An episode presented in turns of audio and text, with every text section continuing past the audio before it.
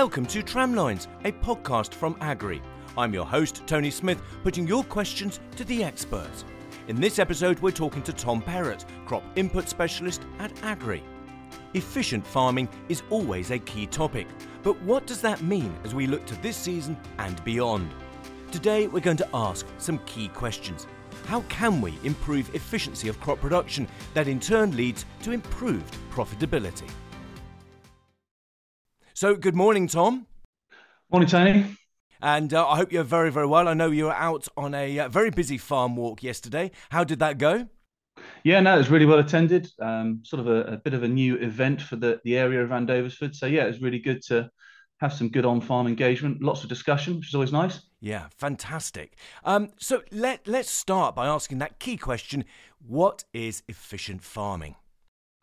Well, I think it's something that every single agricultural business is always striving for. You know, where there's, you know, we, we really need to talk about why we're all in business, and that's to make a profit. Um, and underlying that profit is running an efficient business. So I think it's uh, it's not too complicated. And, and what does it look like when we put efficient farming into practice? So I think efficient farming is about engaging with new ideas, new technologies, to making sure that your business is at the cutting edge of being able to identify the direction in which it needs to go in the future. You know, we need to, efficient farming is about building resilient businesses. Tom, you mentioned resilience. What does that actually mean in the context of efficient farming? I think it is about understanding your risk. You know, identifying as a business where your areas of risk are and managing them.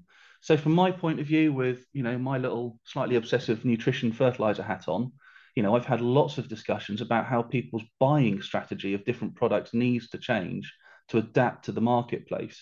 Um, and it's about talking about what new products are available, what old products are available, how does it fit to your buying structure, how could you get that to work for your cropping for twenty-four? Um, and I think it's just about identifying the next step. I, I think agriculture um, has been through quite a significant change, where we used to have many generations where they'd get up in the morning, go to work, they'd do the job, they'd go to bed. Now we have people that get up, go to work, and the first thing they're doing is thinking about what they're going to be doing tomorrow, next month, next three years. And I think that's absolutely key. And, and that goes back to how we're buying and selling those products at a farm level. Um. Before we came on air, so to speak, you, you mentioned about, well, efficient farming also means less is more and right product in the right place at the right time. Sounds like that's an old adage that's been referred to for a long time, but tell us, what, why is that important?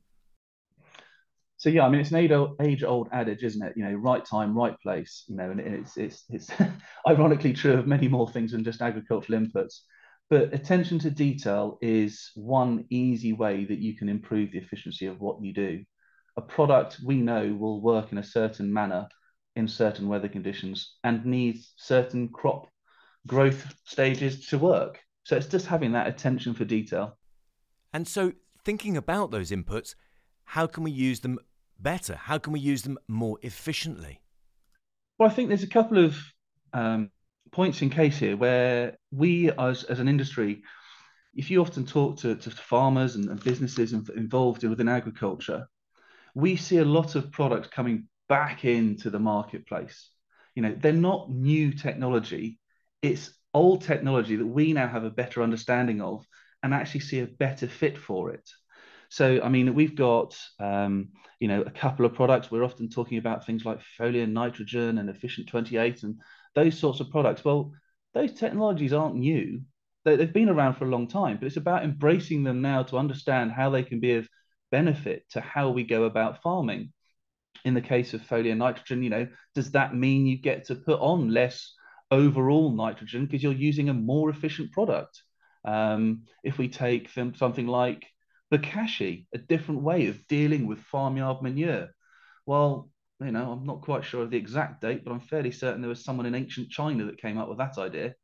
So it's not necessarily about horizon scanning for the newest, biggest, shiniest idea. You know, it could be something that's right on your doorstep, right available now, with a good knowledge and data set behind it that could be of benefit to your business. And I think the most sort of in your face kind of item at the moment would have to be new season fertiliser. It is a hot topic at the moment, awful lot going on, but the one thing that is becoming more of a discussion point is the inhibitors that we can use on urea and the opportunity that that gives our growers in terms of getting new product on farm in a more efficient manner and just helping them understand that. Yeah, really interesting, Tom. And thinking about some of those inputs, uh, can you share some light on some of the work you've done in the past or are doing now to get even more from them? Yeah, I mean, we've, I mean, all of those three products that we've mentioned now, we've, you know, we've done our own work on. Some of it has been a little bit more anecdotal, we will say, at a farm scale level. Um, so if we just start off with Bokashi, we've got um, an individual that's been working with Bokashi uh, in making his own composted chicken manure. So he will actually apply a product to straw before it goes through a forager to chop it. He then mixes it in with his muck, his chicken manure that he's got out of his sheds, and he'll then ensile it, and, and he will then create a composted um, or a bokashi product, which he can then put through a top dress um, applicator, so something like a Terragator, twenty-four meter spread, and he's got he's making make homemade fertilizer. So that's a really interesting example, and there's more and more people engaging with that and understanding how they can get more out of what they're producing themselves. Foliar nitrogen. We now know that actually we as a business, Agrii, and them as manufacturers have identified that actually you can replace quite a large amount of granulated product if it's applied at the right time. And of course, Mother Nature plays fair. Um, and I think the last example I gave was about the enhanced urea, you know, understanding how those inhibitors can work and be of benefit to your business and not being scared of them. Um, if you buy that sort of inhibited urea and you're looking at new season, you want to manage risk and you want to make sure you're being as efficient as possible, actually buying a protected product would allow you to utilise that urea like you would have done ammonium nitrate. So actually it's not that new, it's not that different, it's just different products and a little bit more open-mindedness perhaps. Thanks, Tom. And how about some of the other newer innovations and products that you've been looking at in trials uh, and on farm? Yeah, so we've just started to uh, engage with a, a product that we're going to call um, Fortis O M F. Sounds very snazzy, I know. Uh, O M F stands for Organo Mineral Fertiliser, and that's going to be a twelve four four. And that's a pelleted digestate. Uh, so we've got um, a cereal-fed anaerobic digester, and the digestate is being um, basically sort of dried down, um, put into a pellet and balanced with mineral fertilizers. And the really nice story about this for us as a, as a business is it's very sustainable. It's basically extending the, the life of the, the, the mineral fertilizer that we're adding to balance it. It's extremely high organic matter. I think it's something like sixty-two percent um, per tonne of pellet that goes out. And so for every one tonne of that product you're putting on, you're putting on the equivalent to four tonnes of farmyard manure organic matter. The difference being is that it's already been through a digester. So actually you're putting on some pretty good rocket fuel. Um, it's going to be very well balanced because the nutrients are actually already incorporated into that high level of organic matter. They're very stable.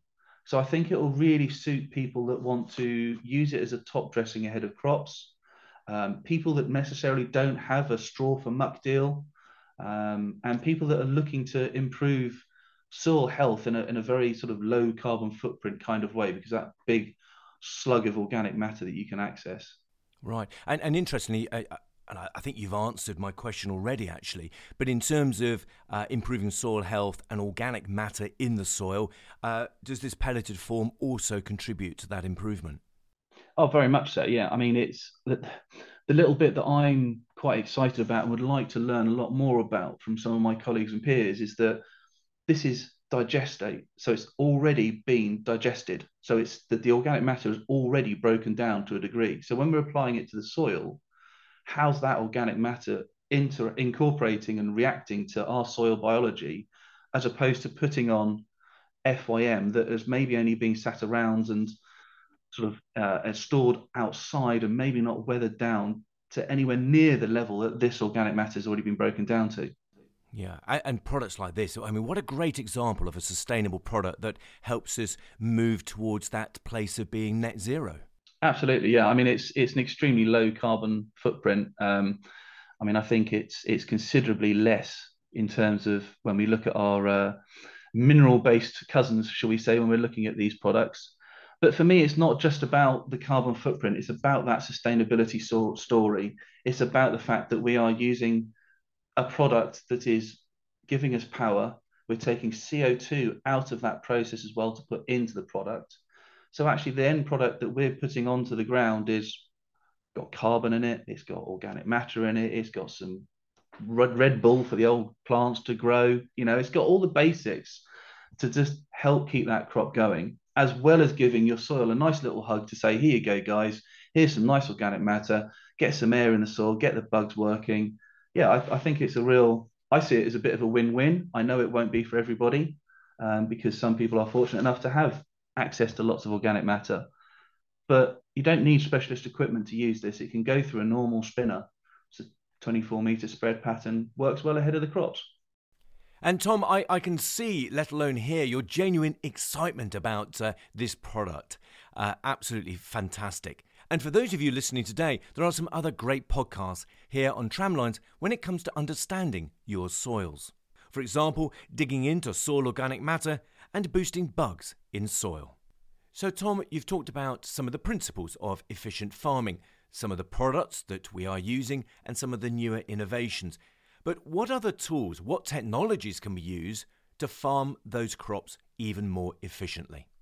Yeah, I mean, it's we've we've had podcasts where we've talked about things like satellite imagery, how we can go about utilising that with sort of our riser platform and everything else. But I think it's important that customers also know about a little smaller part of Agrii where we're utilising drone technology.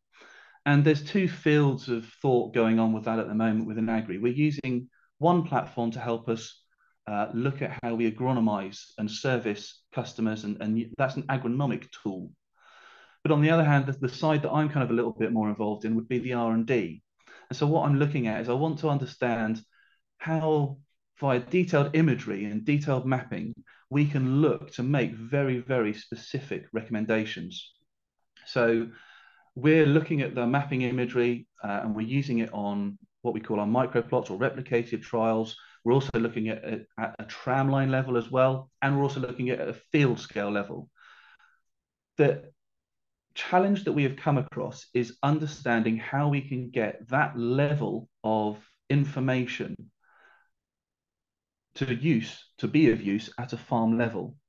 Because what every farmer can't afford to do is go and buy out the go and buy the latest spray that's got adjustable liquid fertiliser rate or individual nozzle um, control. So we as a business are just starting to talk to the Amazons and the Horses of the world, the John Deeres of the world, to understand understand where, where's where's their next bit of technology coming? What's that going to mean to agricultural businesses? And how can we be at the forefront of making recommendations based on imagery that will work with those systems? And again, if we can have a sprayer that's thirty-six meters wide and have variable fertilizer rate across that thirty-six meters down to nozzle level, all of a sudden that's going to make variable rate fertiliser extremely efficient, but we're not quite there yet. And Tom, at the start of the podcast we, we talked about that goal of profitability as a result of farming that crop more efficiently. What are your thoughts on how we should approach the crops, how we should approach our mindset when it comes to that goal? Well, it, it all comes back down to the, what we, how we originally started our conversation. It's about the bottom line. You know, it's about being a profitable, you know, business. I think the days of old of where we used to try and aim for barn-busting yields. You know, I, I remember plenty of pub conversations where farmers would say, oh, "I couldn't shut the doors on my barn. It's been a good year." Well, conversations are changing slightly. You know, it's how much margin did you make per hectare? Oh, oh, okay. Did you really? That's interesting. What did you do differently? You know, oh, I used such and such a you know bit of kit because I saw Joe Blogs down the road using it. And I think that conversation, that ability for farmers to adapt and understand what makes their businesses more resilient by being efficient that's all starting to change. And it's, it's an exciting time as far as I'm concerned to be involved.